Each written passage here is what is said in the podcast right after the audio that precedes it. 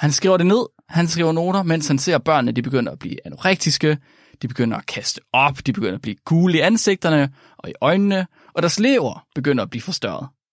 Og på intet tidspunkt stopper han op og tænker, nu kan det godt være, at det er nok. Tværtimod... Det der, Hvad siger du? når man har været på arbejde, Mm. og man tager hjem, og så tænker man på alt det, man har lavet. Mm-hmm. Man visualiserer lige. du ved, hvad har jeg opnået i dag? Mm-hmm. At han har kunnet til hjem, og så han bare kunne tænke på alle de her børn, der har været anorektiske og brækket sig. og begyndende leversvigt og tænke, jeg har fandme gjort det godt i dag. Men det er jo stadig bare et, øh, et, et, altså et, et, et svagt forløb. Det er jo ikke et slemt forløb, det her. Nej, nej, nej, nej. Det er jo ikke, det er jo ikke en slem sygdom Jeg gør dem jo en tjeneste ved at sørge for, at de får sygdom under trygge rammer. For fuck's sake, mand. Vi bringer en advarsel. Den følgende podcast handler om vanvittig videnskab. Al forskningen, der præsenteres, er 100% ægte og udført af professionelle. Mark og Flemming står ikke til ansvar for eventuelle misforståelser, men minder jeg om, at de altid har ret. Husk at være dumme.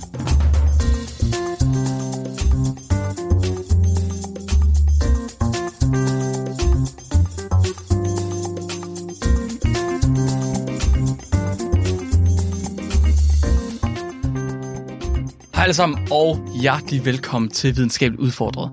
Din bro til vanvittig videnskab. Jeg er jeres leverinfektion, kun for børn, Mark Lyng. Og jeg får børn i stødet, Flemming. For børn, det lyder virkelig upassende, Flemming. Ja, det, det kunne jeg godt høre, da jeg sagde det faktisk. Lige da du sagde det, lige da du sagde det, der lød det, som om det gik galt. det, øh, det, jeg skulle lige til at sige, det er ikke så slemt, som det lyder, men jeg tror faktisk næsten, det er værre, end det lyder. Det tror jeg faktisk også, det er. Jeg tror faktisk, det bliver rigtig, rigtig ubehageligt. Ja. Hej sammen, og velkommen tilbage til et rigtigt afsnit af Videnskabeligt Udfordret. Vi er færdige med alt det der sødhedspjat. Vi er færdige. Flemming, han er, han er blevet kalibreret igen. Han er klar og, øh, og til, at vi skal snakke om noget rigtig forskning i dag, Flemming. Er du ikke det? Nej, Nå. jeg er faktisk ikke blevet spurgt. nej, nej, det er du forresten ikke. Jeg, bare, Bortset- ej, ja, ja, jeg fandt ud af, at sød, sød forskning er virkelig dårlig forskning. vi har vi, snak, vi snakker om det før. Det, det er som om al forskning, det er enten bare sådan morbidt, øh, grotesk eller, eller virkelig ulækkert. Og det er den bedste form for forskning, hvis du spørger mig. Altså, det der er de bedste historier, de er. Og det er også derfor, at vi i dag skal have to af de allerbedste historier inden for forskning, tror jeg, endnu. Ja, to De er- søde historier mere. Uh, ja, de handler i hvert fald om børn. I, I dag skal vi snakke om øh, forskning, der er udført på børn. Flemming han har jo fået lov til at slappe lidt af med det her afsnit, der handler om bamser og blomster. Øh, også selvom han valgte at bruge afsnittet på noget andet, det er jo Flemmings egen skyld. Det er lidt ligesom, at hvis du vælger at bruge din ferie på ikke at holde ferie, så har du ikke noget ferie tilbage, når du så kommer tilbage. Det er ærgerligt, ærgerligt, Flemming. Sådan er det. Nå, nå. Men nu er vi back on track med flere uetiske amerikanske forsøg, hvor man har gjort forfærdelige ting mod handicappede børn. Det er faktisk en utrolig meget uetisk forskning, der kommer fra USA. Det er, jeg er så overrasket. Det er helt vildt. Også, okay, nu spoiler, men de to historier, vi har med i dag, er begge to fra New York. Hvor er det mærkeligt. I samme tidsperiode. Det er fandme ja. underligt, mand. Ja. Okay, okay, okay. Flemming, hvad skal du tale om i dag? Så jeg skal tale, tale om øhm, Dr. Loretta Bender. Mhm. Og hun var en øh, læge og en af de første neuropsykiatre i hele verden. Okay. Og øh, hun lavede forskning på øh, især øh, børn med, øh, med svær autisme og skizofreni helt op til 1961. Og øh, hendes forskning er, bliver faktisk anset som værende rimelig banebrydende. Måske på bekostning af børnene, men det kommer jeg ind på. Som det som altid er. ja. Det er sjovt. Nej, hun, hun var sådan en af pionererne, der, øhm, der fik folk til at acceptere, at, at ting som autisme og øh, skizofreni og, og lignende er ikke nødvendigvis noget, der kommer af et traume med, med, øh, og kan, hvad kan man sige, kureres, men er noget, der er fysiologisk i hjernen, simpelthen. Okay. Øh, så ind, indtil hun kom, så var det ikke... Så var der ikke nogen, der havde traumatiseret børn nok til at finde ud af det. Nej, der var det, fordi man havde lyst til at have sex med sin mor i en eller anden afskygning. Nå ja, okay. Ja. Ja. Jeg kan, det kan jeg godt se. Mega fedt, Flemming. Og når Flemming han så har snakket lidt om øh, Dr. Loretta Bender, så øh, skal jeg fortælle lidt om hepatitis-forsøgene på Willowbrook State School. Fordi tilbage i 50'erne, der var leverinfektioner med hepatitis et rent helvede. som folk de blev syge af og døde af hele tiden. Øh, og man havde ikke en ordentlig behandlingsmetode. Men heldigvis, så havde New York en skole i godsøjen for børn med mental handicap, og den her skole han havde så konstant et udbrud af hepatitis, at det viste sig at være et vaskeægte slaraffenland for vaccineudviklere. Ej, Oha. åh oh, gud. Men, og Flemming, du ved, som du også selv lige har sagt, for at lave en omelet, så er man nødt til at inficere et par børn med en virus. Men hepatitis, er det ikke sådan noget, man får, hvis man tager på ferie, og så har ubeskyttet sex med de lokale? Øh, jo, nu er det. okay. Men Fordi ikke kun tænkte bare derfor. sådan, hvordan, hvordan har en derfor. skole fuld af børn fået det? Åh oh ja, det, det kommer vi det kommer vi til. Det kommer vi til. Ah, de, ja, de har sikkert bare slikket på hinandens liv på stegsmad eller sådan noget. Ja, garanteret. Ja. To kæmpe gode historier. Det er simpelthen, altså... Det kan godt være, at det bliver et langt afsnit igen i dag, fordi der er masser at tale om, og det er virkelig gode historier. Alright, Flemming, vil du ikke uh, tale lidt til mig om Dr. Loretta Bender?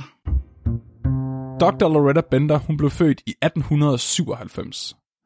Og hendes karriere er det, jeg vil kalde en sand solstråle historie. Så vi får måske lidt sød forskning i dag alligevel. Uh, Hvis man virkelig, virkelig, du ved, lukker det ene øje og holder hånden op foran det andet øje, så Ja, ser det altså, ja. okay, okay. Så hendes skoleår som barn var ikke ligefrem fantastiske.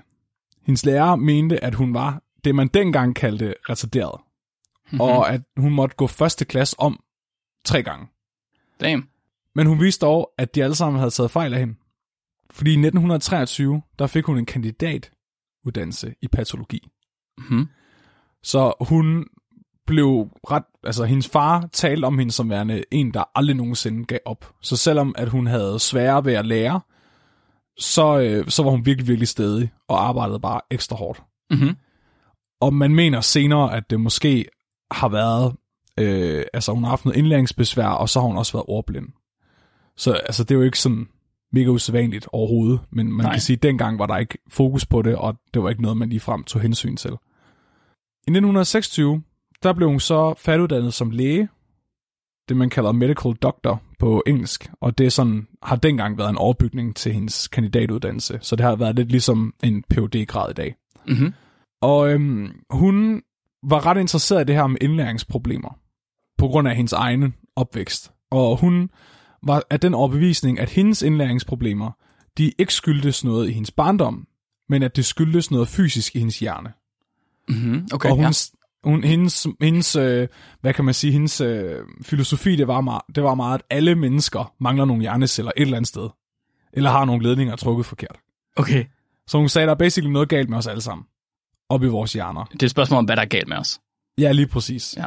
Og graden af, øh, altså, hvor slemt mm. det er. Okay.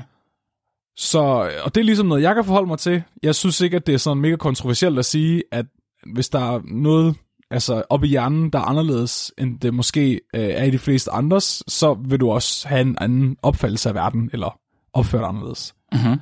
Og det er ikke nogen super kontroversiel holdning i dag. Altså man har rimelig meget sådan øh, et forhold til kroppen, at alting kan forklares med en eller anden form for fysiologi. Selvom vi måske ikke forstår hjernen mega godt stadigvæk. Men dengang, især efter 1945, så øh, var der lige en dude, der hed Freud. Og øh, han havde gjort noget rigtig populært, der hed psykoanalyse. Og, og øh, han havde ligesom spredt den her idé om, at hvis, hvis folk, altså nærmest uanset hvad der var galt med nogens mentale helbred, så havde det noget med deres ånd at gøre. Det er Deres ånd. åndssvag. Mm. Øhm, mm-hmm. Og du ved, han havde meget en idé om, at man havde lyst til at have sex med sin mor, og man undertrykte alle mulige ting og sådan noget. Mm-hmm. Men, men det var ligesom det var ligesom ideen dengang, at folk, der var mentalt udfordret på en eller anden måde, eller psykisk syge, så slemt, at de måske ikke engang har sprog, de ville kunne blive ligesom andre mennesker, hvis man gav dem nok terapi på en eller anden måde. Hvis bare deres ånd kom i orden igen. Præcis. Okay. Altså, det var ikke sådan, at det var ikke ligesom at mangle en arm, at det, eller mangle et ben, at det skulle gås væk. Altså, for dem, der var det virkelig sådan... det, det, det, det kunne ligesom behandles. Det var i hvert fald sådan den tilgang, man havde til det. Mhm. Men når hun så kommer og siger, at det er noget fysiologisk, så er der jo nogen, der bliver lidt utilfreds, fordi det betyder jo, at der så nødvendigvis ikke altid er noget at gøre som sådan. Og dengang, der var behandlingsformerne for for eksempel svær autisme og svær skizofreni, Nu siger, jeg, nu siger jeg svær, fordi autisme og skizofreni er meget udbredt, og der er utrolig mange mennesker, der har det i, i mildere grad, altså meget varierende grad.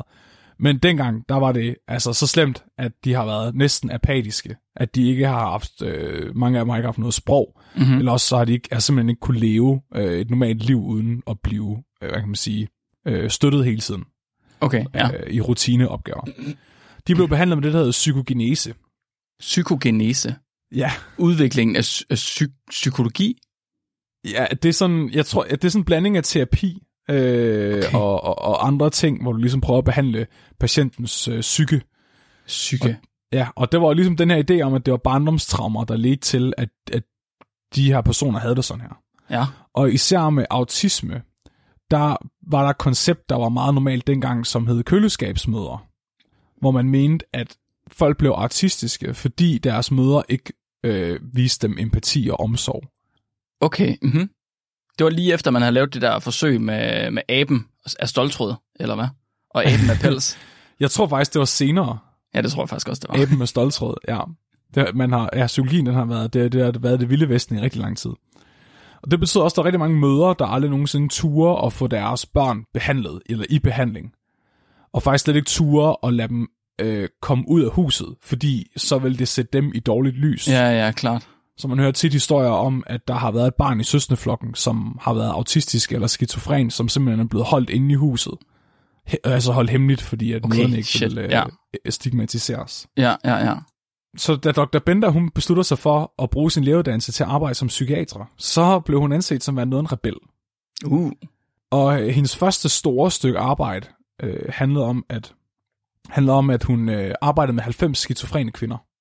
Og de her sk- øh, kvinder, de var så, altså deres grad af skizofreni var så hård ved dem, altså at de var stumme. Så de talte ikke. Okay. Og det var på Springfield State Hospital i øh, Siskville, Maryland. Og i hendes arbejde med de her kvinder, som var stumme, blev hun super god til at læse kropssprog. Hmm. Fordi hun skulle ligesom på en eller anden måde kommunikere med de her kvinder. Der kom ikke super meget ud af de her studier, andet end hun fik noget erfaring.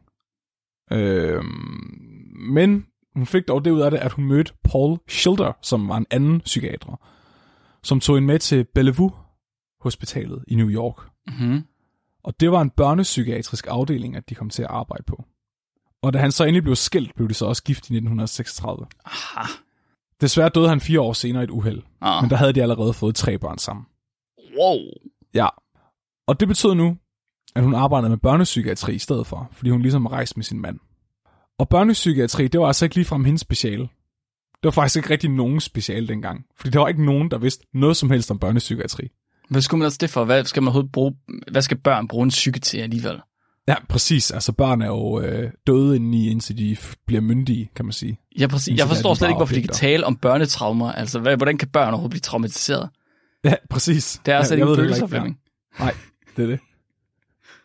Så, så hun, hun var ligesom personen, der var nødt til at skabe feltet her. Fordi hun blev, hun blev simpelthen forskningsleder i 1934. For et felt, hun ikke selv var, var specialist i. Præcis, der var ikke nogen, der var specialist. Og der var hun altså i 22 år, hvor hun ligesom prøvede sig lidt frem. Her var hun så i 22 år, indtil hun blev forskningsleder på et andet børnesanatorium i 1956, hvor hun også blev ja, forskningsleder. Og her giftede hun sig så igen med en øh, historiker ved navn Henry Benford Parks. På det her tidspunkt der var hun altså 70 år gammel, og så gik hun på pension i 1964. Mm-hmm. Og i den her lange årrække, hvor hun er forskningsleder, der gjorde hun egentlig en hel masse banebrydende arbejde, som jeg tænkt mig at tale lidt om nu. Så hendes arbejde er mest glemt i dag. Men hun er en af de ledende årsager til, at autisme og skizofreni bliver set som det, der kaldes biogenese.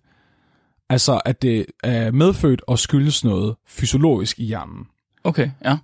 Men en person, der har fået æren for alle de her opdagelser, og, og, øh, og det her er en mand, der hedder Leo Kanner i stedet for. Så han er egentlig den, der er blevet... Altså, er- folk taler om, når man, når man begynder at tale om, at, at de her ting bliver anset som er fys- fysiologisk, så er det Leo Kanner, man taler om. Men det er egentlig hende, der gjorde alt arbejdet. Og man ved også, at han har spurgt øh, Loretta om hjælp konstant igennem brevkorrespondencer. Det er ret typisk, det der. Ja. Ja. Ja, det er typisk mænd at få æren for kvinders arbejde. Ja, ja, specielt lige med mænd mod kvinder. Ja. ja, der jeg været rigt... oh, sorry. Hvad? Der har været rigtig mange tilfælde af, hvor kvinder, de, øhm, de rent faktisk har lavet meget videnskabeligt arbejde, men på et tidspunkt, hvor de enten ikke måtte arbejde som forskere, eller ikke blev anerkendt som forskere, når de så endelig gjorde det. Så den eneste, altså dem, der fik anerkendelsen, det var deres kolleger eller deres chefer, som så simpelthen, selvom de alle sammen havde arbejdet sammen, så var det kun de der mænd, der stod på, øhm, stod på artiklerne. Åh oh, gud. det, det, er lidt, det, det er det samme i dag, bortset fra, at der er det bare de unge, helt unge studerende, der er sådan, ah, du, du, du bliver citeret på den næste artikel. ja. Det er bedst, hvis jeg står som hovedforfatter. Jeg sådan. Ej, ja, men jeg vil så sige til kvinderne her, jeg synes bare, I skal lade Leo tage den her. Lige den ja, her, okay. dem, dem, dem vil jeg ikke stå og dø på. fordi øhm, al den her forskning, at øh, Loretta hun lavede over altså helt en karriere som forskningsleder, det donerede hun. Øh, hun donerede både sin mands forskningsartikler og sine egne forskningsartikler, samt alle hendes noter og brevkorrespondencer til Brooklyn College History Department, øh, da hun gik på pension. Mm-hmm. Og det var måske inspireret af, at hendes mand var historiker, at hun tænkte sådan, okay, det er bevaringsværdigt det her. Og Brooklyn College, de har været så flinke at lave et langt review, der gennemgår hendes forskning, fordi de har det hele liggende stadigvæk i arkiv fra den her forskning, der fremgår det ligesom meget tydeligt, at de her metoder, behandlingsmetoder, hun tester og udvikler, de er ret Altså, det er sindssygt pionerende i dengang. Mm-hmm. Så hun brugte for eksempel musikterapi, øh, altså hvor hun spillede musik for børnene, for at prøve at få dem til at åbne op. Hvis de nu ikke responderede særlig meget på øh, øh, at, at tale med en voksen, mm-hmm. så musik var måske noget, man kunne bruge i stedet for. Og det er også noget, man bruger i dag, altså for eksempel til demente. Og autister også, ikke? Øh, jo, jeg ved ikke, om det bliver brugt i autisme, jeg ved, det bliver brugt rigtig meget, altså blandt altså, demente og folk, der øh, ikke er særlig øh, man, responderende til at, at tale ja. med folk. Præcis, fordi jeg synes, jeg har hørt meget af det der med at bruge alternativ input til at få en respons, sådan uanset hvad de i virkeligheden er, så længe man ikke er responsiv på en eller anden ja. måde. Man ikke responderer på tale for eksempel, så bruger man noget alternativt i stedet for. Ja, og der var, kan man sige, det var måske ikke så almindeligt dengang at gøre. Nej. Især ikke børnepsykiatrien. Hun brugte også børnedukketeater Altså, oh. øh, hvor hun simpelthen fik børnene til at tale med dukkerne, i stedet for at tale med dem. Ja, ja. Og det ved jeg, det er også noget, man bruger i dag, øh, mm-hmm. til at tale med børn, især hvis at, det, de har nogle traumer eller et eller andet, så vil de hellere være fortrolige med dukken, end de vil være med, med en voksen person. Jeg kan igen de der børn, de er kraften så dumme, de er. Ej, de fatter slet ikke, at det der dukke slet ikke noget at snakke med. Og så, øh, havde hun også rigtig meget interessant forskning om brugen af kraftige bedøvelsesmidler, LSD og andre hallucinogener oh, på børn oh, på tre år og opad. Oh, oh, nu kommer vi til de sjove noter. Hvad sker der, når du putter en baby på LSD, Flemming? så det, jeg begyndte at gennemgå det her forskning, mm-hmm. så hun var virkelig stor fan af at give børn LSD. Ja. Altså ikke bare en lille smule LSD, sådan her meget LSD hver dag hele tiden. Åh oh, nej, hvorfor? Der var nogle børn, der bare var på LSD hele tiden i, i flere år. What? Ja. Men, men, men, men. Jeg er jo nødt til at begrænse mig lidt i dag, fordi hun har lavet så meget forskning, og der er mm. så mhm. meget. Så jeg tænker, at i stedet for at bare gå løst over det øh, hele, så vil jeg hellere lige gå lidt i dyb med noget, og hvis der så er nogen, der har lyst til at høre mere, så kan jeg sagtens tage en op igen i et andet afsnit. Mm-hmm. Så i dag der kommer jeg til at fokusere på elektrochokterapien. Ja. Hun forskede utrolig meget i elektrochok-terapi. Og jeg har fundet en af hendes originale artikler, hvor hun beskriver, hvad hun lavede. Så sådan lige for at riste op, så gruppen af børn, hun lavede forsøg på med det her elektrochok-terapi, det var børn, der var primært mellem 3 og 12 år gamle. Det estimeres, at der var mellem 100 til 500 børn på det her hospital, der blev behandlet årligt med elektrochokterapi i hendes forskningsgruppe. Det er rigtig mange. Ja, jeg har, okay, jeg har, jeg har to spørgsmål. Ja. Hvorfor, øhm, hvad hedder det, hvor, nej, først og fremmest, hvad er det lige elektroterapi, det, kom, det er? Kommer du ind på det? Ja, jeg kommer. Okay, okay, så en anden spørgsmål. Hvorfor bruger hun kun små børn? Okay, så hun siger det ikke eksplicit, men i hendes diskussion af hendes resultater, der øh, anser hun en af fejlkilderne for værende, at hvis børnene er kommet i puberteten, så det virker lidt som om, at hun tænker, at når børnene først er kommet i puberteten, så er det for sent at behandle dem. Okay. Så hun vil gerne have børn, der ikke er i puberteten, og jeg tror bare, at hvis du har et barn, der er under tre år gammel, så er det umuligt at sige noget om, altså, hvordan deres øh, mentale helbred er. Ah, og barnet kan om, selvfølgelig heller ikke selv sladre om, at det er blevet mishandlet. Det er meget smart. Det er, altså, det var jeg tænker, faktisk argument for at bruge børn, der var over tre år gamle, eller under tre år gamle. De her elektrochokterapi, det blev administreret dagligt i 20 dage. Det vil sige, at børnene de kom ind på hospitalet, fik sat stød til deres hoved, og det her stød, Det var altså stød, der blev givet indtil, at de fik det, der mindede om et epileptisk anfald. Ej, stop. Er det så voldsomt? ja, det er så sindssygt. Så hun skriver, øh, så artiklen den hedder 100 Cases of Childhood Schizophrenia Treated with Electric Shock fra 1947. Så i en periode på over fem år blev 100 mm. børn behandlet med det her elektrochok-terapi. Altså hun har behandlet mange, mange flere, men det her mm-hmm. det var bare forsøget selv. Men hun, hun beskriver i materialer og metoder, at øh, det de gjorde, de har det, der hedder en ravmaskine. Og det er en maskine, hvor du sætter nogle elektroder på hovedet af barnet, og så giver du hovedet stød. Og det er stød, det varer i en tiendel af et sekund, eller to tiendel af et sekund. Man giver okay. dem så de her stød i hovedet, indtil barnet får det, der hedder en stor krampetrækning. Hvad? En stor kramp? Fy for satan. Øhm, hvilket minder om et epileptisk anfald, øh, fordi du, du, altså hjernens signaler er jo elektriske impulser, så når du sender strøm igennem hjernen, så aktiverer du også alle mulige steder i hjernen, og det er også det, der sker, hvis du får et epileptisk anfald, det er, at, at dine neuroner, de går fuldstændig mok og sender elektriske signaler ud i hele hjernen, og det er derfor, at for eksempel alle musklerne øh, kan blive aktiveret, så at du øh, altså, får krampetrækninger af hele kroppen og frode munden og sådan noget. Okay, det giver mening. Så du får simpelthen overflået signal, altså elektrisk signal, når du får elektrochokterapi, og det betyder, at du får et anfald til allersidst, når nu det bliver stort nok til, det bliver et overflod. Ja, lige præcis. Og det var ja. sådan, hun vurderede, om de havde fået nok stød. Det, oh, det var, når ja, de fik, ja, ja. fik sådan en krampetrækning. Ja, når du ligger og raller ned på gulvet, så er det nok. Ja. Men ikke før. Øh, nej, præcis. Øh, I dagligdagen blev den her terapi mest brugt på børn, man ikke kunne komme i kontakt med, med de her dukker, musikterapi eller LSD. Og øh, hun noterede deres adfærd for hvert øh, stød, altså hver behandling, og så justerede hun strømstyrken derefter øh, i de følgende dage. En af måderne, hun tjekkede, hvordan børnene havde det på bagefter, så fik hun dem til at, øh, at tegne en tegning af sig selv og nogle objekter, for ligesom at se, hvordan at de så dem selv i forhold til objekter og sådan noget. Og så snakkede mm-hmm. hun med deres familie og lærer omkring, de, om de kunne mærke nogle øh, forskel på dem, altså i deres adfærd. Mm-hmm. Og øh, hvorfor elektrochok-terapi? Øh, så hun var en af pionererne inden for det her.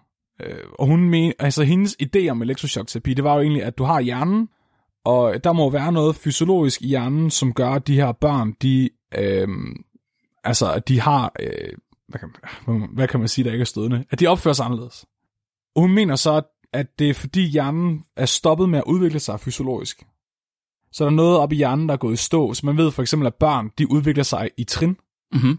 Så der er forskellige udviklingsfaser i løbet af et barns, opvækst. Så hun mener så, at de her børn, de sidder fast i et udviklingstrin, og ikke er kommet videre. Og de skal bare lige kickstartes, for Præcis, at komme videre det, til næste trin. Så det er ligesom, når, når fjernsynet går i stå, at du lige sparker til det, Ej, og så ja. fortsætter det. Ja. Hvorfor sparker hun ikke bare til børnene? det er der sikkert det være bedre. Ja. Så som sagt, så normal behandling, det var 20 dages daglige stød. Ni af de her børn i forsøget, så der er 100 børn, der blev undersøgt. Ni af børnene, de, blev, de fik det dobbelte eller mere. Åh, oh, slap af. Så de har fået elektrochok-terapi hver dag i over 40 dage. Okay. Så en af, en af de kontroller, hun ligesom tjekkede, op børnenes IQ. For at sikre sig, at det ikke havde nogen veje men på børnene, at de fik de her stød. Og øh, 54 af børnene, de fik en IQ-test før og efter den her 20-dages behandling. Så før behandlingen, der lå IQ'en, øh, IQ'en på børnene fra mellem 44 til 146. Okay. Så der er altså en af de her børn, der har haft en IQ på 146. Som godt kunne være sådan en uh, savant. Altså cut-off, cut værdien for optagelse i Mensa er sådan noget 134, 135 eller sådan noget. Ja, det skifter alt efter, hvor øh, procentsatsen den ligger. Men i stadigvæk, den er nok være lavere på et tidspunkt så, så en af de ting, der er med IQ, IQ er blevet højere på populationsniveau. Ja. Sådan ret markant. Og i 1947, der var den gennemsnitlige IQ altså meget lavere, end den er i dag. Ja. Så der, der har altså været nogle ret brainy børn imellem her. Altså, øh, den gennemsnitlige IQ var 83. Damn. Ef- efter elektrochokterapien, der lå det så fra 44 til 153. Simpelthen en, der lige har fået ja. kickstartet, ja. De kom sgu lige op på næste klasse trin. Så ja, så øh, den gennemsnitlige IQ er steget med halvandet point efter behandlingen. Altså, jeg tænker, hvis du laver nogle p-værdier på det her, så får du ikke nogen signifikant forskel Nej, det lyder heller ikke, hvis du, den skulle være signifikant, så lyder det ikke som om forskellen er stor nok til det interessant. Halvanden point, det kunne, det kunne man vist også lave ved at gå ud på toilettet eller sådan noget. altså det kan jo også lidt forklare sig, at de er også bare er blevet ældre børnene. Ja, Jeg tænker, okay, true. jeg tænker hvis at forsøget øh, har varet en måned, altså hvis elektrochokterapien er foregået over en måned, og du har med børn at gøre, der er i børnehavealderen op efter, så kan Ja, godt. ja, ja, ja. Hvis det eneste, de har lavet, det er at lege med klodser med mønstre på, så er det jo, det er jo en perfekte mentaltest alligevel. jo. Ja, lige præcis. Fem af børnene, de viste nedsat funktion direkte efter stødet. Åh oh, nej, åh oh, nej. Åh oh, nej. Til gengæld så fik to ud af tre børn positive ændringer i deres adfærd. Og hvis man spurgte familie og læger, ifølge uh, Loretta selv, så var der altså tre ud af tre, der fik det bedre. Øh, når hun siger 2 ud af 3 og 3, 3 ud af 3, er det bare en måde for hende at lave øh, optællingsstatistik på? Eller havde hun lige pludselig lavet det ned, så der kunne være tre børn tilbage? Nej, altså det står i hendes resultatafsnit. Okay, så, så det er en måde at sige to tredjedele på?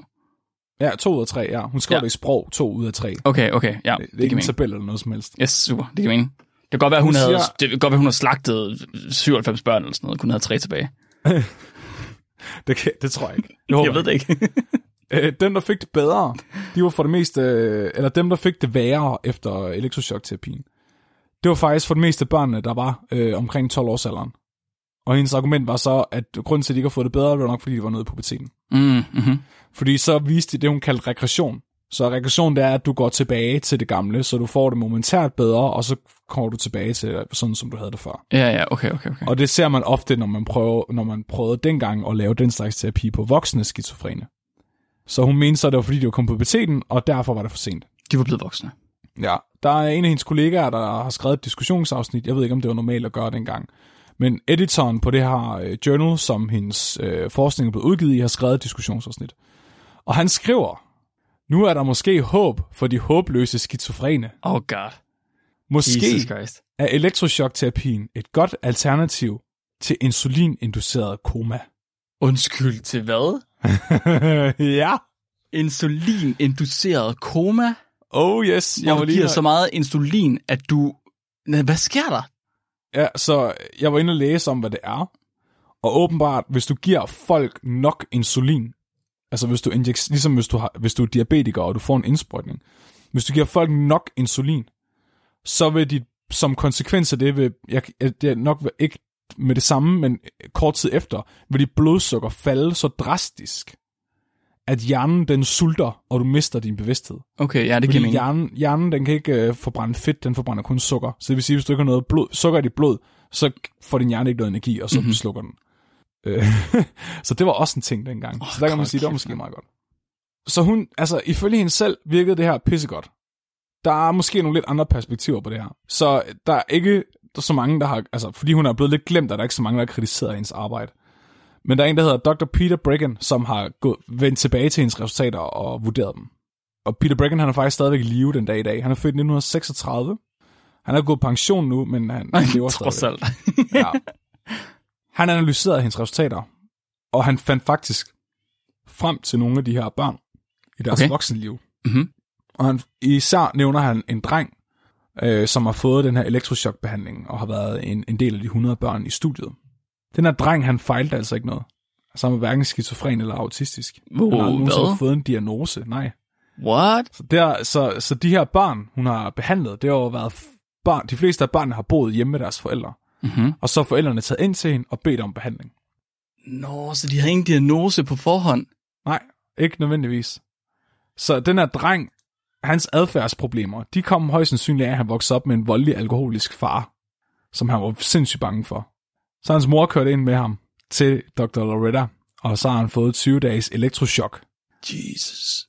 Han øh, sagde selv, at efter elektrochokbehandlingen, så øh, blev han faktisk voldelig. Nå, Og øh, som voksen endte han i fængsel. Han begået tre mord.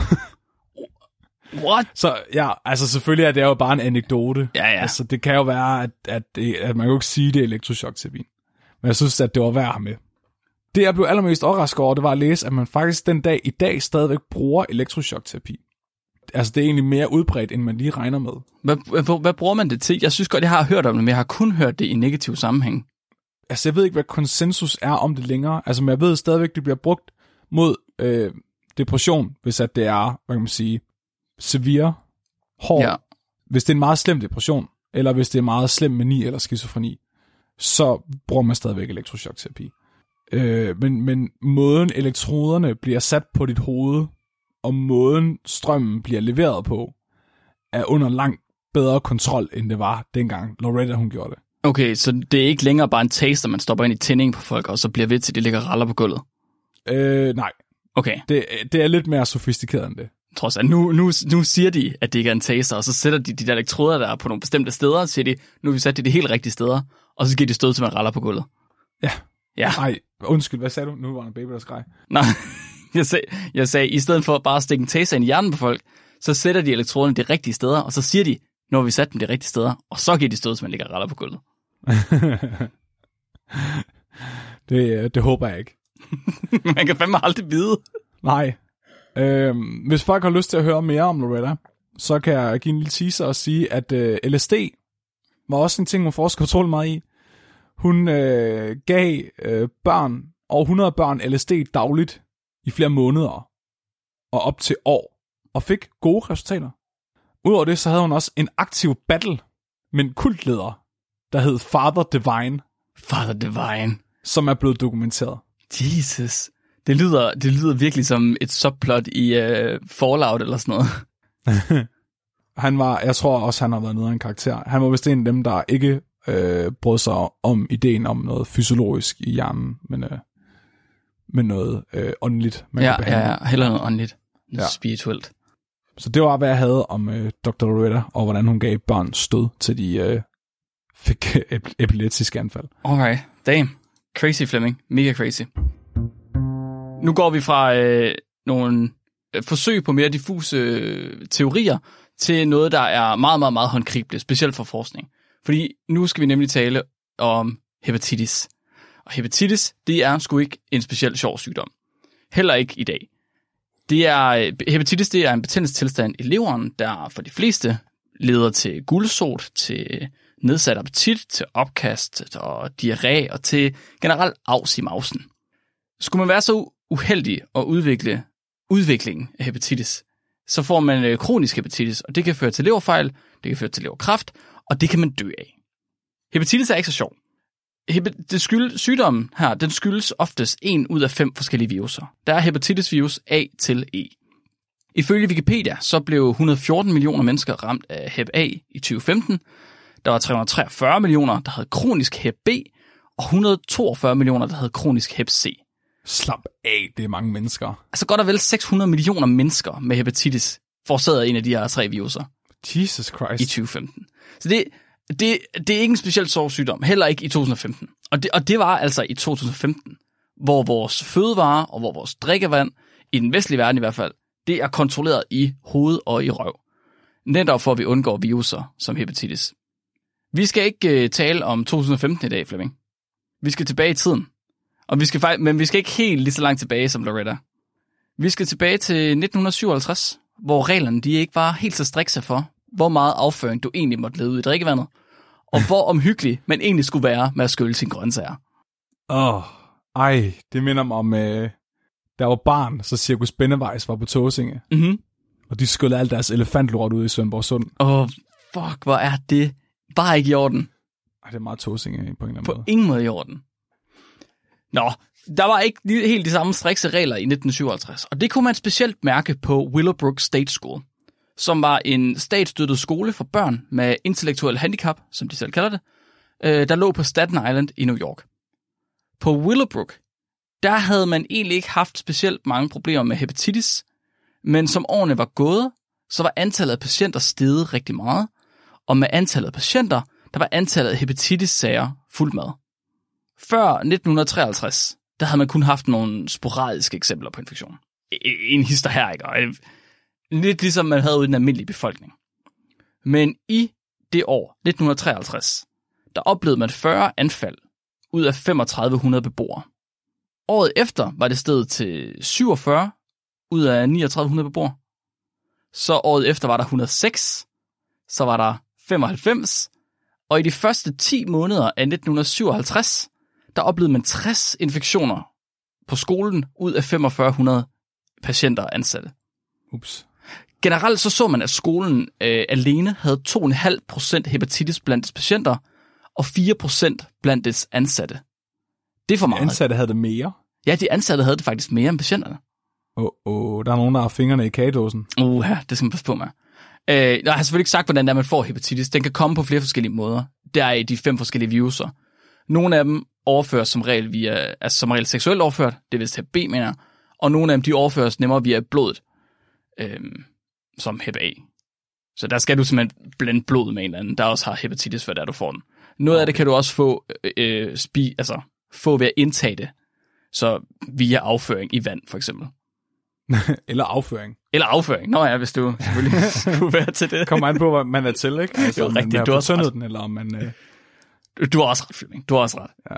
En gennemsnitlig øh, incidenstal på 3%, det, det er et rimelig stort antal mennesker af hepatitis, selv for sådan en underbetalt skole i 57.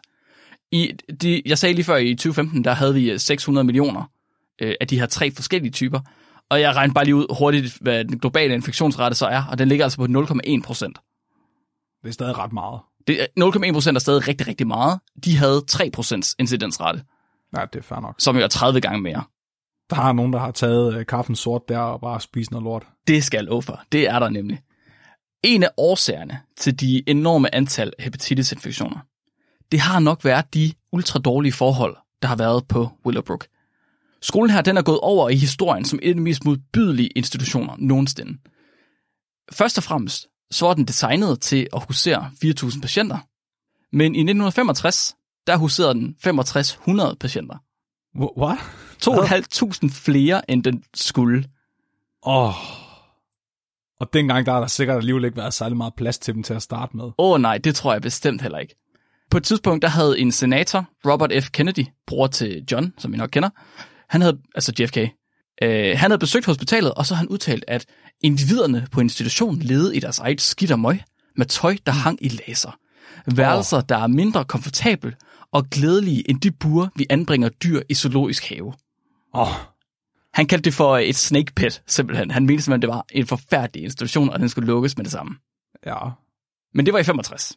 Og det er ikke helt der, vi er endnu. Vi skal have kigget lidt på det her hepatitis-problem. Øh, og Willowbrook, de kunne godt se, at de havde et hepatitis-problem. Og det kunne staten også, der ligesom betalte for dem. Det var vist ikke det eneste problem, de havde. Og hvis det ikke det eneste problem, de havde. Det fandt de først ud af senere. ja. De skulle finde en løsning, og løsningen på det her hepatitis-problem, den tænkte man, at man skulle finde i lægen og i forskeren Saul Krugman. Udvikleren af vaccinerne til rubella, til mæslinger og, you guessed it, til hepatitis. Man ved bare, at han er, han er, han, der er sådan et skurk over det der krugmand der. Mm-hmm. Vi sidder og ser, øh, hvad hedder det, Better Call Saul, hvor han hedder Saul Goodman. Og da jeg sagde til Helena, at han hedder Saul Krugman, var hun sådan, oh fuck, det er alt for godt. det er alt for tæt på. Endnu mere crooked udgave af, af, ja, af præcis. Goodman. præcis.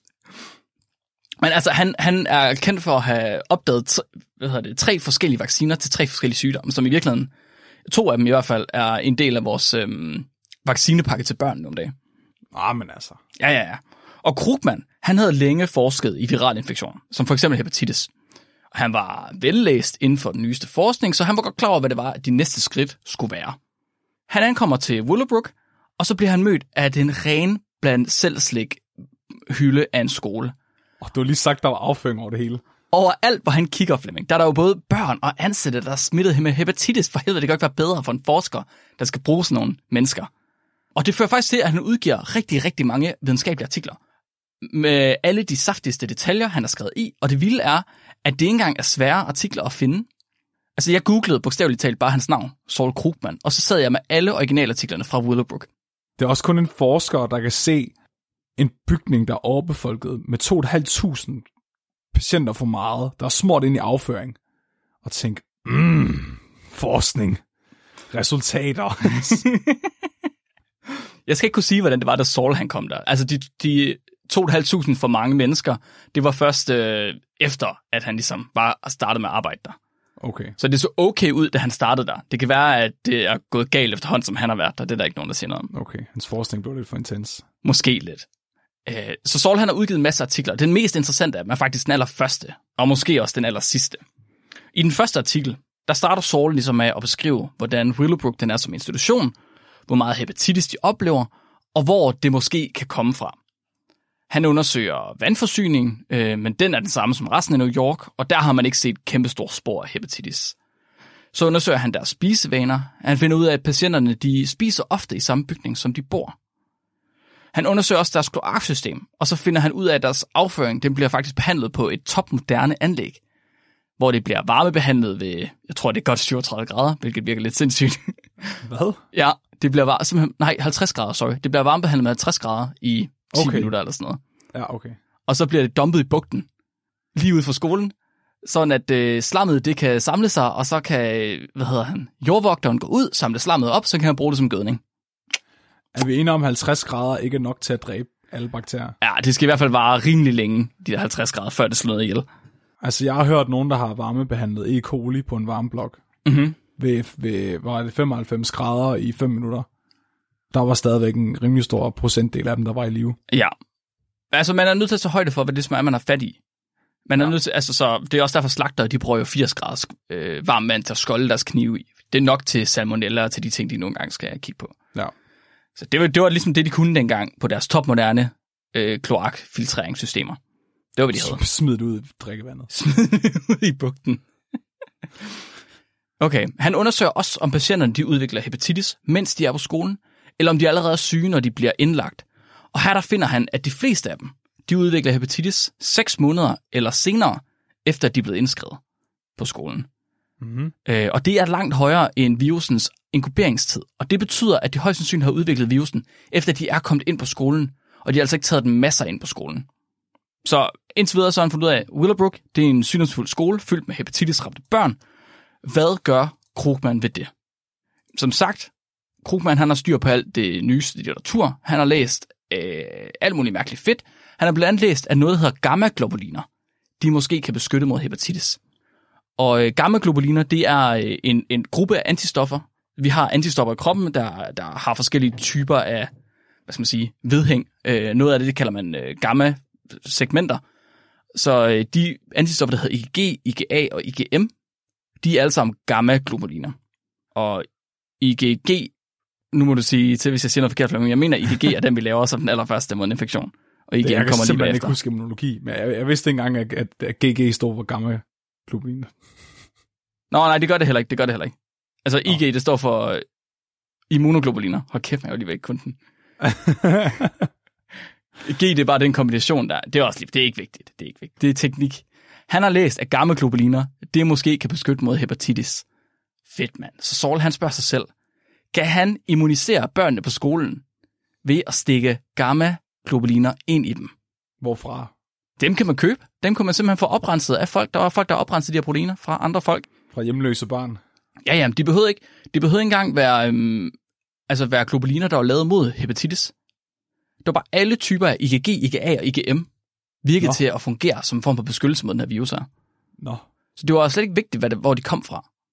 Så han spørger selv, okay, kan jeg gøre de her børn immune ved at give dem nogle gamma-globuliner? Så den 25. og den 26. juni i 1956, der giver Saul og hans øh, kolleger, de giver 1224 børn en dosis på 0,01 ml gamma-globuliner per pund kropsvægt, stukket direkte ind i muskelvævet. Sagde du 1200? 1200 børn. 1200 børn på hvor lang tid? På en måned? Øh, jeg ved ikke, hvor lang tid de har brugt på det. Nej, to dage, Nej. sorry.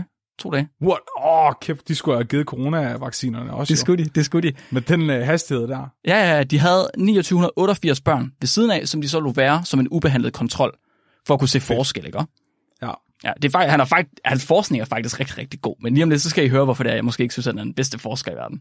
Eller måske det bedste menneske. De her børn her, dem lader de så gå i 31 uger, og i under de her 31 uger, der får 68 patienter hepatitis. Og den måde, de ser hepatitis på, det er ved, at de ser, at de får guldsot. Og hvis I aldrig har set guldsot, så kan Flemming måske lige forklare, hvordan det ser ud. Han har haft en, et barn med det. Det er ligesom, uh, når, man, når man går ind i, uh, i PowerPoint eller Photoshop, og du finder den der slider, hvor du, hvor du, hvor du går ind og, ah, jeg vil lige hæve kontrasten, eller jeg, jeg skal lige hæve uh, lyset, lysstyrken, og så kommer du til at tage den forkerte slider, og så bliver hele billedet gult. Ja. At det, Det er bare et menneske, der ser sådan ud. det ligner bogstaveligt talt, at folk de har holdt så meget pis inde i kroppen, at deres krop er blevet til pis. Altså det hvide øjnene bliver gul, huden bliver gul, alt bliver gult. Så det er ret nemt at se folk, der har gulsot. Derfor var det også ret nemt at se folk med hepatitis, hvis de havde gulsot. Fuck, det er smart. Det var ligesom dem, de kunne finde. Og de fandt også Ja. 68 patienter med gulsot. som jo så kom med hepatitis. Fordi deres lever var ved at dø. Præcis, fordi deres lever var ved at dø. Fedt. Ni af de her tilfælde her, de opstod i den immuniserede gruppe. Det svarer til 0,74 procent. Og 59 af dem, det var i kontrolgruppen, der ikke havde fået antistoffer. Det svarer til cirka 2 procent. Det er altså næsten trefold fald mellem øh, kontrol og immun, immungruppen. Uh, Og p-værdien, virkede- den er under 0,01 Flemming. Åh, Ja, ja, ja, ja, ja. Ja, ja, for satan.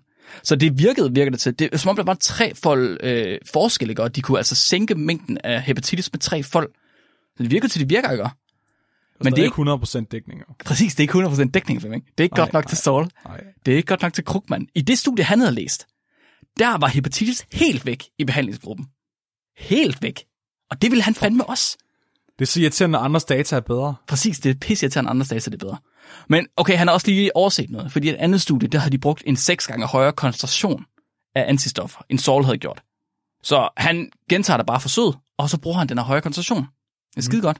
Den her gang, der stikker de 1182 børn, øh, mens 1771 bliver efterladt som kontrolgrupper.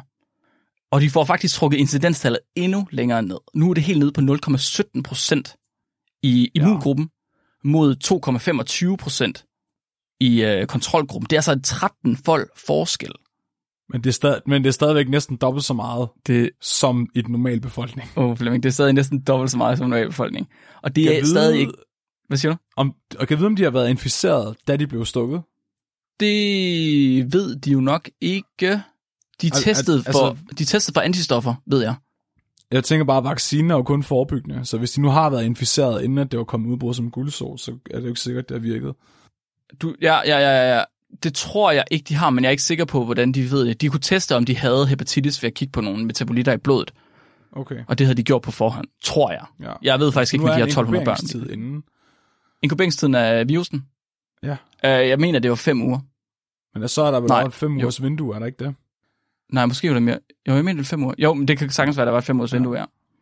Om ikke andet, Saul, han er enig med dig, Flemming. Det er stadig ikke helt nok. Det er ikke godt nok, vel? Nej, det er ikke nul. Det er ikke nul. Det er ikke nul. Og han ved faktisk heller ikke, hvorfor det virker, når det så endelig virker. Og det, så der var en 13-fold forskel. Det er jo mega sejt, men hvorfor? Hvad er den her mekanisme bag? Hans umiddelbare tanke, det er, at der er tale om det, det han kalder for passiv-aktiv immunitet. Hvilket i virkeligheden ikke rigtig giver mening, i, øh, i, når man kigger på immunitet. Hvad sagde du? Passiv-aktiv immunitet. Passiv-aktiv. Ja, og det giver ikke mening, fordi der er to forskellige typer immunitet. Den ene hedder passiv, den anden hedder aktiv. Men han siger passiv-aktiv. Sætter dem sammen. Kan, h- hvordan kan man være passiv-aktiv? Hvad hedder det? Oxymoron, er det ikke det, der hedder? Jo, lige præcis. Lige præcis. Det er derfor, military intelligence. det giver ikke rigtig mening at sige nu om dagen, men øh, han forklarer det på en måde, der rent faktisk giver mening. Så med passiv immunitet, øh, det er, hvor man bruger andres antistoffer til at bekæmpe en sygdom. Så hvis, jeg nu, hvis Flemming nu havde haft øh, corona, han havde nogle antistoffer, og jeg så tog hans antistoffer for at bekæmpe corona med mig selv, så det er passivt, fordi jeg bliver ikke selv immun. Øh, hvor ak- blande blod? Ja, hvis vi blander blod. Aktiv immunitet, det er, hvor man primer sit eget immunforsvar, for eksempel en vaccine, til ja. så at blive immun senere. Så det er ligesom, når børn bliver født, så har de jo øh, mm. antistoffer i blodet fra deres mor. Præcis, det er passiv immunitet. Ja. Så med passiv-aktiv immunitet, der mener Krugman, at man kunstigt får antistoffer til at holde sygdommen nede, samtidig med, at ens eget immunforsvar, det kan nå at blive primet til selv at bekæmpe den her sygdom. Mhm. Giver det mening? Ja. Så man bliver ikke helt syg nok af sygdommen til, at man får symptomer af det, men man bliver syg nok til, at ens immunforsvar kan begynde at, at huske sygdommen. Okay.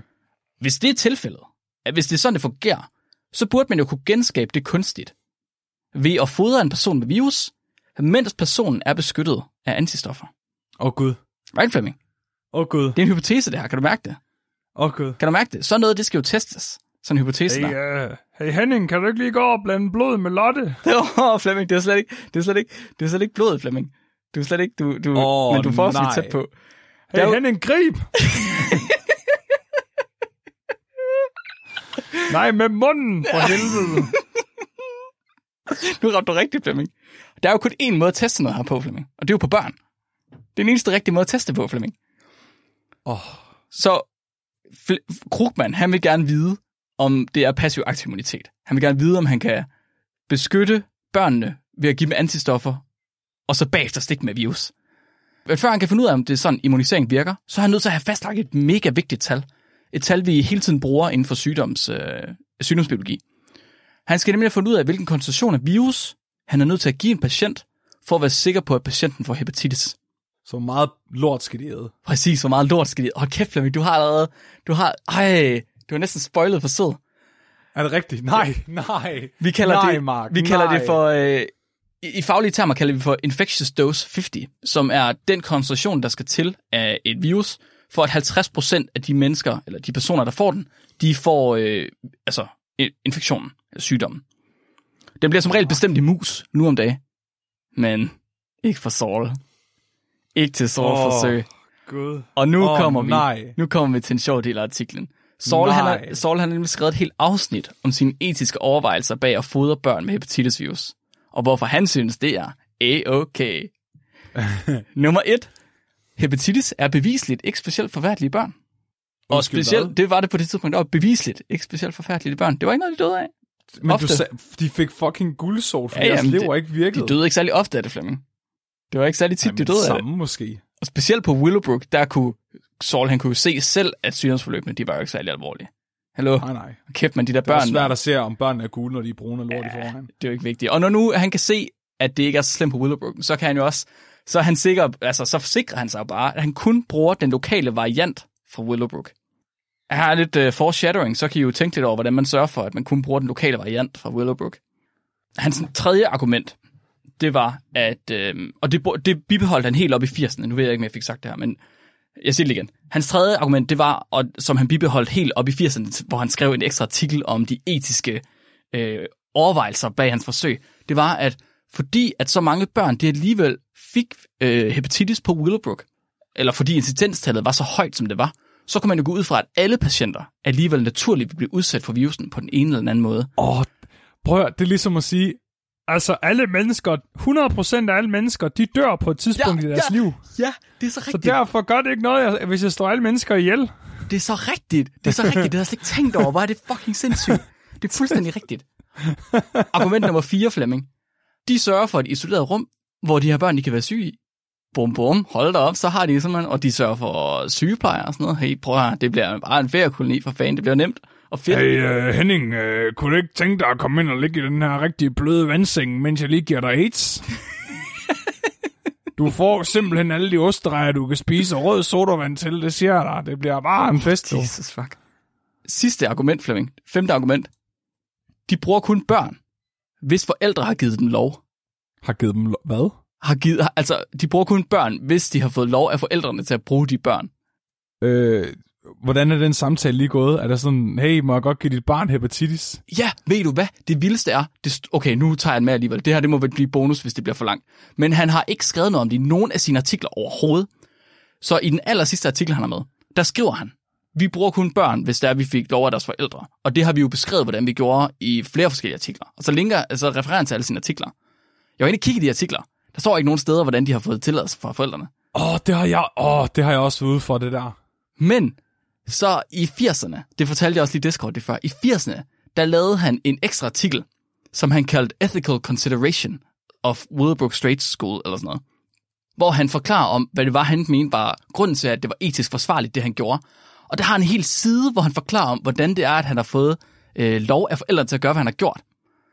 Så han siger, at han startede med, de, de første par år, der havde de bare forældrene inde, og så havde de en samtale med dem og fortalte dem om, at vi laver det her forsøg her, hvor de her børn, de får alligevel hepatitis, så det, går, det er jo nok okay for jer, at de får hepatitis, når vi giver dem det. Og vi kan jo, vi kan jo sørge for, at de måske ikke bliver så syge.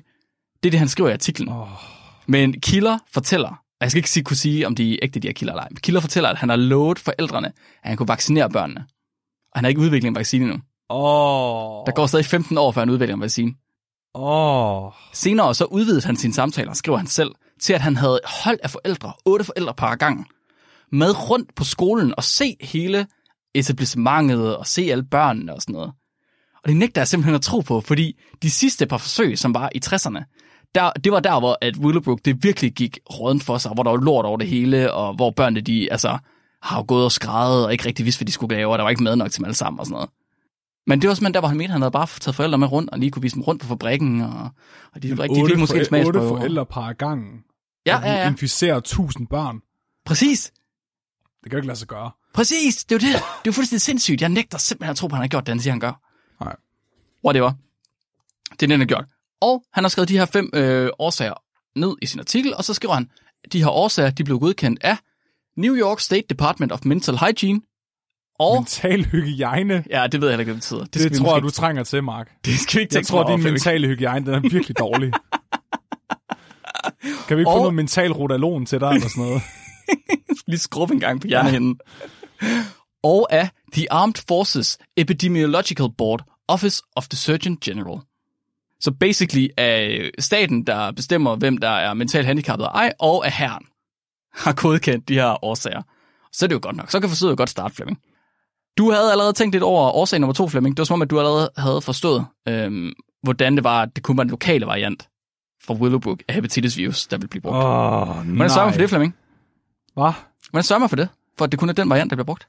Ah, Men man sørger bare for at kunne æde lort fra deres lokummer, altså. Åh, oh, man sørger for at kunne have lort for deres lokummer. Ej, du siger ikke, det er det, der er sket.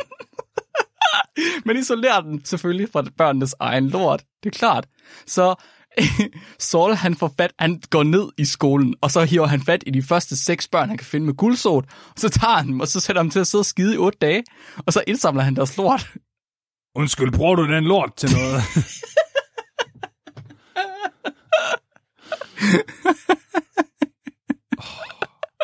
For fuck's sake.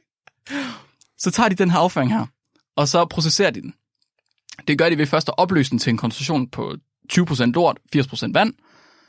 Så centrifugerer de den, vasker den tre gange med forskellige øh, hastigheder og sådan noget, for at få ting separeret i faser. Øhm, og sidste gang, hvor det kun er væsken, de er interesseret i, væsken ligger over bundfaldet, der samler de den væske op, fordi det er den virusen er i. Oh, det, er, Og så- det er jo bare ligesom at lave juice, hvor du fjerner frugtkødet. Præcis. Det er præcis det samme, Flemming. Det er det, stadig de gør. lort. Det er stadig lort. Det er stadig lort. Der er bare ikke nogen kerner i. Nej, der er ikke nogen kerne af. Så behandler de den væske med to forskellige slags antibiotika, for at blive fri for bakterier. Og så gemmer de den i fryseren. Og for at sikre sig, at den var helt sikker, de skulle være sikre sig, at den var sikker, den her virusblanding, hvilket er sindssygt at sige, så injicerer de den i, a, i hjernen på fem aber. De injicerer den i 47 mus, og så putter de den ned sammen med cellekultur fra abeceller og HeLa-celler. HeLa, som vi kender alle sammen, Henrietta. Åh, Og de vil gerne se, om cellerne de blev beskadiget. De vil gerne se, om musene blev syge af det, fordi de bliver ikke normalt syge af hepatitis. Og de vil gerne se, om aberne, de blev, abernes hjerner blev mærkelige. Cellerne de blev ikke beskadiget. Øh, musene blev ikke syge af det. Aberne, dem slagtede man, og så mikroskoperede man på deres hjerner. Og, det, så gjorde man, man ja, det gjorde man udelukkende for at se, om der var polio i skidtet. For det var 50'erne for helvede. Nå, Der var polio over det hele. så de ville bare være sikre på, at der ikke var polio i deres øh, virusprøve. Aberne, de fik ikke polio af, at vi puttede lort ind i hjernen på dem. Og det står der direkte i artiklen. Åh, oh, så er det Basically sikkert. Ord for ord. Så er det sikkert. Men ved du, hvad det vildeste er, Flemming? Den næste Ej, sætning, åh. det er, at så blev materialet betragtet som sikkert at indtage. Safe for consumption. De har, lavet, de har lavet fucking, de har lavet Bailey ud af lort fra børn. Og sørget for, at der er levende, levende hepatitis-virus i. Præcis. Den her, den her hepatitis cocktail skal per definition ikke være sikker at indtage. Så har de gjort noget forkert. Jeg vil ikke engang sige min mad. Min madlavning er sikker at indtage. altså, det der, det er fandme at strække den. Ja, det synes jeg fandme også. Så får han fat i nogle flere børn. Det er jo det, han gør. Det er det, han kan bedst. 53 børn. Mellem 5 og 10 år gamle. Hvis forældre havde givet tilladelse, selvfølgelig. Ja, ja. De blev udvalgt, fordi nu skulle de jo finde den her ID50. Den her 50% eller koncentration, hvor 50% af børnene bliver inficeret. Og han skriver også, at han starter meget forsigtigt ud. Han er en forsigtig mand. Vi skal ikke gøre de her børn mere syge end højst nødvendigt. Så han tager 8 af de 53 børn, og så giver han den 1 ml opløsning, hvor den er fortyndet 100.000 gange. Hold da kæft, det er jo homøopati. Det svarer, ja, det er nemlig homeopati, for det svarer til, at der er 10 mikrogram eller 0,00001 gram afføring tilbage. Det er ikke særlig meget afføring. Nej. Og øh, der er heller ingen børn, der bliver syge af det. Og da er han nok- ser, der ikke er nogen børn... faktisk mindre afføring, end der er i tingene på Roskilde Festival. Ja, det, er, det tror jeg faktisk. Der er faktisk mindre afføring, der er på de fleste tandbørster. Ja. Øh, og ingen, ingen af børnene de bliver syge af det. Så øh, han tager otte, otte nye børn, og så giver han dem en 100 gange mere koncentreret opløsning. Det svarer til, at de har fået et milligram afføring eller 0,001 gram afføring. Det er heller ikke særlig meget nu. Der er ikke nogen af de her børn, der bliver syge. Det er mere, end jeg har lyst til at spise vid, altså vidne. De første tilfælde af hepatitis, de forekom 39 dage efter, at de næste otte børn, de indtog det, der svarer til 0,1 gram afføring. Altså en 10 del af et gram. Ved et enkelt gram, der blev 5 ud af 11 børn syge, og ved 2 gram, der blev 4 ud af 5 børn syge. Åh, Ved 4 gram afføring, der blev 12 ud af 13 børn syge. åh. Og det skal altså lige siges, det er 4 gram opløst i 1 milliliter vand. Det er en, det er en slurry, der ved noget. Ad. Det er altså, den, er, den har altså været brun. Åh. Åh. Når man læser den her artikel her, så bliver man en lille smule blind af alle tabellerne. Øh, de fine grafer og de mange decimaltal, Saul han har taget med. Men det sørger Saul heldigvis. Han har styr på detaljerne. Han sørger også for at øh, få styr på, at vi ikke bliver for blinde af tal. For under hele det her forløb, der, skri- der observerer han børnene i... Øh, sorry, der observerer han sygdommens stadier i børnene. Og han beskriver det selvfølgelig. Og Saul han går rundt med sin notesbog, og han skriver ned. Og grund til at snakke om, at vi bliver blinde af tal, det er fordi, vi glemmer lidt at tænke over, hvordan det er, de her børn her, de kommer til at se ud, når det er, de får deres sygdom. Åh.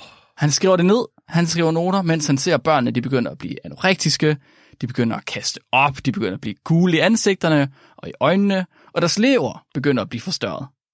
Og på intet tidspunkt stopper han op og tænker, nu kan det godt være, at det er nok. Tværtimod, det der, hvad siger du? når man har været på arbejde, Mm. og man tager hjem, og så tænker man på alt det, man har lavet. Mm-hmm. Man visualiserer lige. du ved, hvad har jeg opnået i dag? Mm-hmm.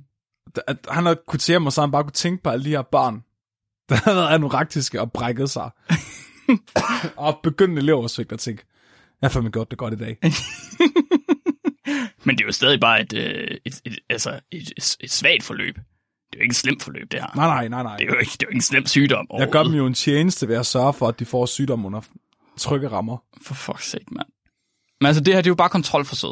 Han skulle finde Ida 50. Det gjorde han. Den er på cirka et gram. Nu tager han 16 børn. Han tager nogle flere børn, Flemming. Oh. 16 børn deler dem ind i to grupper. En gruppe, der både skal have virus og antistoffer, og en gruppe, der kun får virus.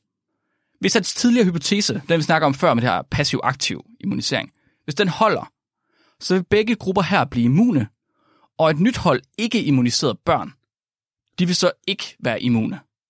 Så han har et hold til at starte med, som han giver antistoffer, og han giver dem øh, virus, øh, og nogen giver han kun virus, og begge de her grupper af børn, de burde jo blive immune, fordi de får sygdom.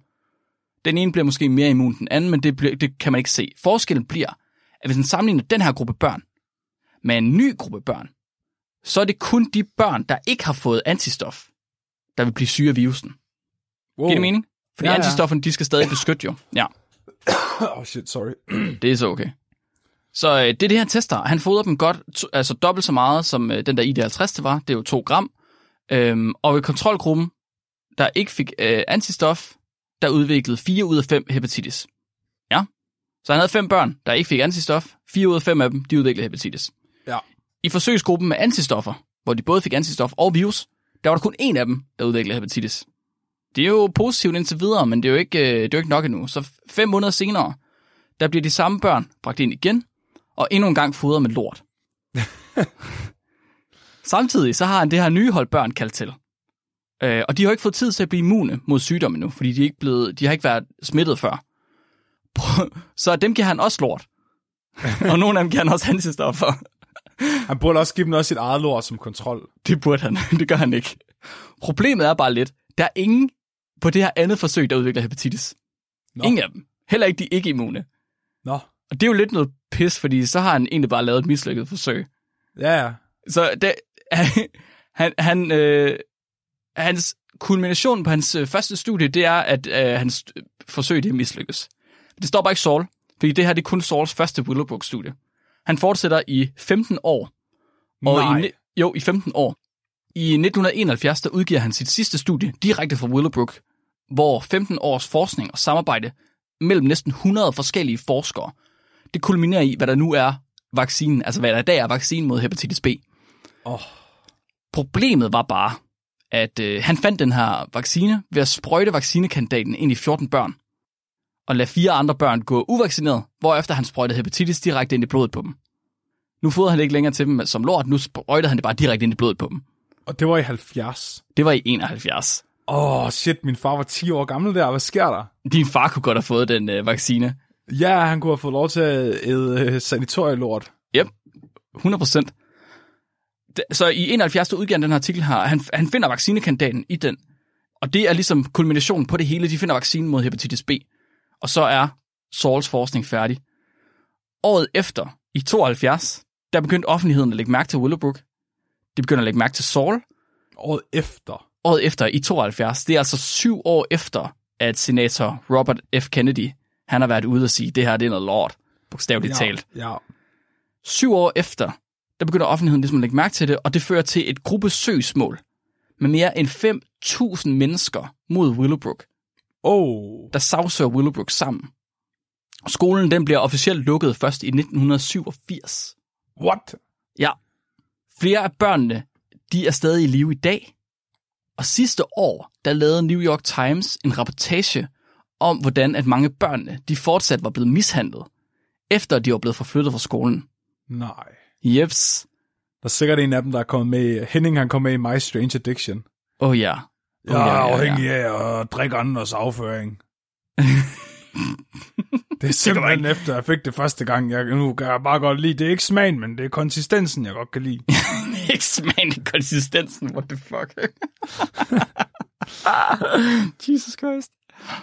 Øhm, hvis I gerne vil læse mere om, øh, om børnene, om hvordan de havde det efter, at de smadrede på Willowbrook, også læse om deres forhold under Willowbrook, fordi det kommer jeg ikke så meget ind på, så har jeg et link til den der New York Times øh, artikel, og man kan vist nok læse en enkelt New York Times om ugen, gratis eller sådan noget. Uh. Jeg kunne i hvert fald komme ind på den. Så øh, det skal jeg nok lige linke til nede i beskrivelsen, ellers så kan I bare google på det. Bare google Willowbrook, så kommer det op. Og det var faktisk fortæl, fortællingen om uh, Saul Krugman og hans uh, udvikling af hepatitis B-vaccinen, og hvordan han fodrer børn med lort. Oh. Så næste gang du skal ud og rejse, og du går ned til lægen for at få din hep B-vaccine, så send lige en tanke til de mange mishandlede børn på Willowbrook. Og så bed til, at forskningen den aldrig nogensinde bliver lige så tål- utålmodig, som Saul Krugman han var. Tak for det, Mark, tror jeg. Velbekomme, Flemming. Jeg håber Den, simpelthen, du den har... minder, den, det, er sådan, det er bare en virkelig klamme, fucked up udgave af, af, det, af det, vi snakker om for nogle uger siden. Hvor Ja. svenskerne havde givet øh, mentalt handicappede sukker ind til deres tænder faldt ud, for at se, om Mm. det er derfor. Mm-hmm. Altså, nu, nu fodrer vi jer bare med lort i stedet for bolsjer. Det er simpelthen, det er den vildeste historie. Det vildeste er, at han bliver ved med at benægte, at der har været et problem. Han, han bliver ved med at sige, det har aldrig været et problem, det har altid været okay, vi har altid fået forældrenes god, godkendelse, og børnene, de levede jo ikke overlast. Og så ser man bare, hvordan at senere øh, kilder, de fortæller, at børnene, de blev tævet ind på den der skole, og de blev mishandlet, de fik ikke mad nogen gange, de levede deres eget lort. Altså, Alt, hvad et barn havde brug for i 1960, ikke? alt det et barn skulle bruge. ja. Jeg forstår ikke, hvorfor han synes, det var nødvendigt at oprense den der virus fra lort. Han kunne bare, de kunne bare slikke lidt på gulvet, kunne de ikke det? Tag noget blod. Tag noget blod for helvede. Jesus. Ja, det, er jo, det er jo grotesk, Mark. det er lidt grotesk. Så bliver I til vampyrer. Flemming, jeg har et øh, lytterspørgsmål til os i dag, inden at vi går over i afslutningen for dagens afsnit. Bring it, Britney. Dagens lytterspørgsmål det er sendt ind af Begitte, som også sidder med os på, øh, på Discord. Og Begitte, hun har spurgt ind, hvor mange århundreder tror vi, der går, før det er, vi slipper af, slipper af med det der forbandede haleben? Med vores haleben, Ja, som i knoglen. ja. Hvor lang tid tror du, der skal gå, Flemming, før det er, vi slipper af med det? Altså sådan naturligt, eller... Ja, hvad er det? Kom an på, hvad du selv synes. Altså, fordi jeg ved ikke, hvor stor... Altså, hvis det nu skulle være en naturlig evolution, Ja, så skal der jo være et selektionspres, der gør, at folk, der ikke har noget haleben, de får mere levedygtigt afkom, end folk, der har et haleben. hvad nu, hvis man bare døde af altid at falde på halebenet? Så vil det gå ret hurtigt, tænker Det jeg. ville gå ret hurtigt, ikke? Især steder, hvor der sådan tit kommer is. Folk glider. Uh, Ja. uh. Det skal også være inden... Det, skal, altså, det, det gør lige meget med gamle mennesker, fordi de, de får ikke børn længere. Det skal være inden folk har fået børn, at de dør. Mm-hmm. Så det skal være unge, raske mennesker, der glider og falder døde om. Man kunne sige, altså, er det vigtigt, at det er alle mennesker, eller må det godt bare være nogle mennesker? Det kan godt være, at Birgitte, hun bare gerne selv vil af med halebenet. Altså, det hun kunne gøre, det var, at hun kunne lave en tidsmaskine. Ja. Og så kunne hun sørge for, at hendes forfædre, de blev øh, sendt til en ø, øh, hvor de, altså påskeøen eller sådan noget. Ja, på, som man jo gør. Fordi man kan se, at evolutionen den går hurtigere ofte, hvis at der er en mindre population. Fordi så er, man kan sige, procentdelen der har en mutation, den er højere, hvis der er en mindre øh, total population. Mm-hmm. Så, så derfor dyr udvikler sig ofte hurtigt, hvis de er isoleret.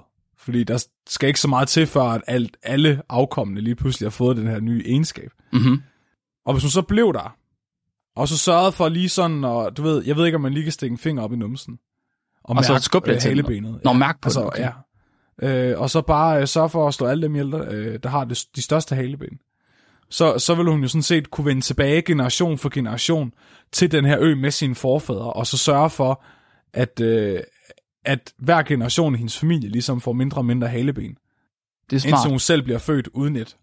Så vil hun også ligesom blive sådan en religiøse skabning, der vil vende tilbage en gang hver 30. 20. år for at dræbe de svageste i stammen. For ikke at få et haleben. Ja, altså nu ved jeg, nu ved jeg ikke, hvordan Birgitte ser ud, men det kunne jo være det er derfor, de lavede de der store øh, statuer på påskeøen. Nå, du tænker, hun har gjort det allerede? Ja, det jeg kan udelukke jo. Nej, det er rigtigt, Flemming. Du har måske du har allerede fjernet lidt øh, det første del af spørgsmålet, som var, hvor mange år, eller mange århundreder, tror der går. Nå ja, Nej, men jamen, jeg mener, altså, det er jo ikke et problem længere, hvis man alligevel har en tidsmaskine. det er sandt. Ja, så det, det, det, hvis du, du laver en tidsmaskine, Birgitte, så er det jo ikke slet ikke noget problem. Så, så er det klaret, før det er, at du ligesom har lavet, mens du har lavet tids... Åh, oh, det er et paradoks, det kan jeg ikke finde ud af. Jeg tror, øh, mennesket er uddødt, inden halebenet er forsvundet. Du kan også bare sætte dig på en vinkelsliber. Åh. Oh. Eller gøre ligesom øh, dem, der imiterede Jackass i vores nytårsafsnit. Åh oh, ja, fyre, oh, ja. fyre en raket af i røven. ja, det er øh, rigtig så, dumt. Så kan du bare få fjernet det hele. Ja, hvad skal du også med resten? Ja. Det, det der præcisionsarbejde, det kan vi ikke gøre med. Altså, det ved jeg ikke, når, når mennesket har set ud sådan anatomisk, som det gør nu i 180.000 år, uden at ændre sig særlig meget, så, så tror jeg ikke, øh, at vi mister halebenet naturligt, øh, før vi, før vi uddøde eller blevet til noget andet. Dammit. Dammit, dammit, dammit. Man kan håbe. Desværre. Vi håber. Ja. Mere, håber. jeg vil sige, mere end 180.000 år. Mere end 180.000 år. Det er Det så er lang mit tid. svar. Ja. Ja, Det er Hvad siger du, Mark? Øh, altså, det, igen, kommer an på redskaberne. Jeg kunne gøre det i morgen. Synes du, være? Det er ikke noget problem. det er vi hurtigt on. og hvis hun, og, og hvis hun gør det med tidsmaskinen... Jamen, det er jeg. Jeg er pra- pragmatisk. Og hvis hun gør det med tidsmaskinen, så er tid ikke et spørgsmål længere. Altså, så er Nej, det ikke en faktor. Så er det nemt nok. Så øh, det, tid er slet ikke en del af, af spørgsmålet. Det skal vi slet ikke tage højde for. Fordi at hun er alligevel Gud på påskøen. det var vores svar til dig, Birgitte. Tak for dit spørgsmål. Okay, så... Øh, oh, damn. Afsnit 24 fra sidste uge. Kawaii. Åh, oh, undskyld. Afsnit 24 fra sidste uge. Åh, oh, ender med på en score med 46 point totalt, hvor øh, det, der egentlig trak den op, det var dens øh, videnskabelighed. så en af vores øh, lavest scorede afsnit er simpelthen et af de mest videnskabelige afsnit. Det siger måske Sådan. lidt om videnskabelige udfordringer, gør det ikke det? jo. Det tror jeg måske. Men det er fint. Godt, godt, godt, godt. Er der øh, nogen, du gerne vil sige tak til, eller noget, du gerne vil have folk, de skal gøre, Flemming? Jeg vil gerne sige tak til min mor, mm-hmm. fordi hun har født mig. Ja, Og Tak til vil Flemmings sige, mor. også gerne vil sige tak til min mor, for at hun har født mig. Så det bedste, I kan gøre, det er at, øh, at gøre hende stolt ved at sørge for, at der er nogen, der hører hendes søns podcast. ja. Tak, Connie. Øh, og, det, og det kan I simpelthen gøre ved at, øh, at fortælle jeres hund og jeres nabo og jeres buschauffør om os.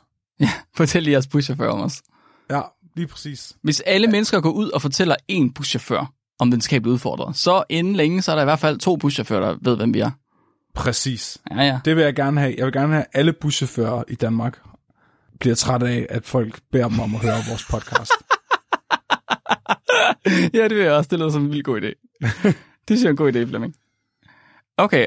Og så vil jeg øhm, gerne sige uh, tak til alle dem, der støtter os på tier, Ja, og uh, til alle dem, der køber vores A-tier merch på vores uh, merch shop. Tak. det er vi virkelig glade for. Tusind tak. I næste uge, der skal vi tale om, øh, der har vi et emne. Jeg har faktisk slået helt fast på, hvad det også skal hedde. Det skal hedde de mest ubrugelige gennembrud. Fedt. Så vi har simpelthen fået sendt øh, en artikel ind fra ingen anden end øh, Vanvittig Verdenshistorie. Og jeg ved Og faktisk det- ikke, om det er Peter Alexander, der har sendt det ind til os, fordi den kom bare fra deres, øh, Ah, deres side Facebook-ting, Messenger. de mest der var en af dem- Ja, undskyld. Ja, ja, ja, det er så fint for mig. Der var en af dem, der, havde, der, var, der var blevet øh, interesseret i Brazil Nut-effekten, og havde fundet ud af, at øh, lige i år, for ikke så lang tid siden, er der simpelthen nogle forskere, der har knækket koden, og fundet ud af, hvad Brazil-effekten det er, og hvordan det forekommer. Og så hele ideen, det er jo, at næsten hver eneste dag, der oplever et eller andet felt en eller anden form for gennembrud. Øh, men det er virkelig sjældent, at gennembrud i forskning er særlig brugbart for resten af verden. Så i næste uge, der skal vi tale om nogle af de allerstørste gennembrud inden for forskning, der er totalt ubrugelige for alle os andre. Fedt. Der det glæder mig vores også. egen forskning. Ja, lige præcis. Noget, der får forskere til at sige, åh, fuck ja, og alle andre ja. til at sige, øh, hvad? Det bliver mega jeg, godt. jeg kom bare til at tænke på ubrugelige gennembrud. Var det, altså, var det der sædcellen brød ind i din mors æg? Eller? La, snap. la. Nå. Alright. Er vi klar til dagens dyrefakt, Flemming? Bring it, Britney. Dagens dyrefakt er sendt ind af Tilde Hedvang. Tusind tak, Tilde. Tilde, hun skriver, der findes en art af midder, hvor hunden altid er gravid med 10 æg, der består af en han og ni hunder. Hvad? De, de klikker ind i moren og begynder at spise hende indenfra. De når at blive helt voksne, inden de bliver født, og så når han også lige at parre sig med sine ni søstre, inden de bliver født. Hvilket dyr var det, sagde du? Det, var, det har faktisk ikke skrevet der. Det bare en midder. Åh, oh, man kan ikke finde på sådan noget. Mit navn er Mark, Mit navn det er Flemming. og du er blevet videnskabeligt udfordret. Husk at være dum.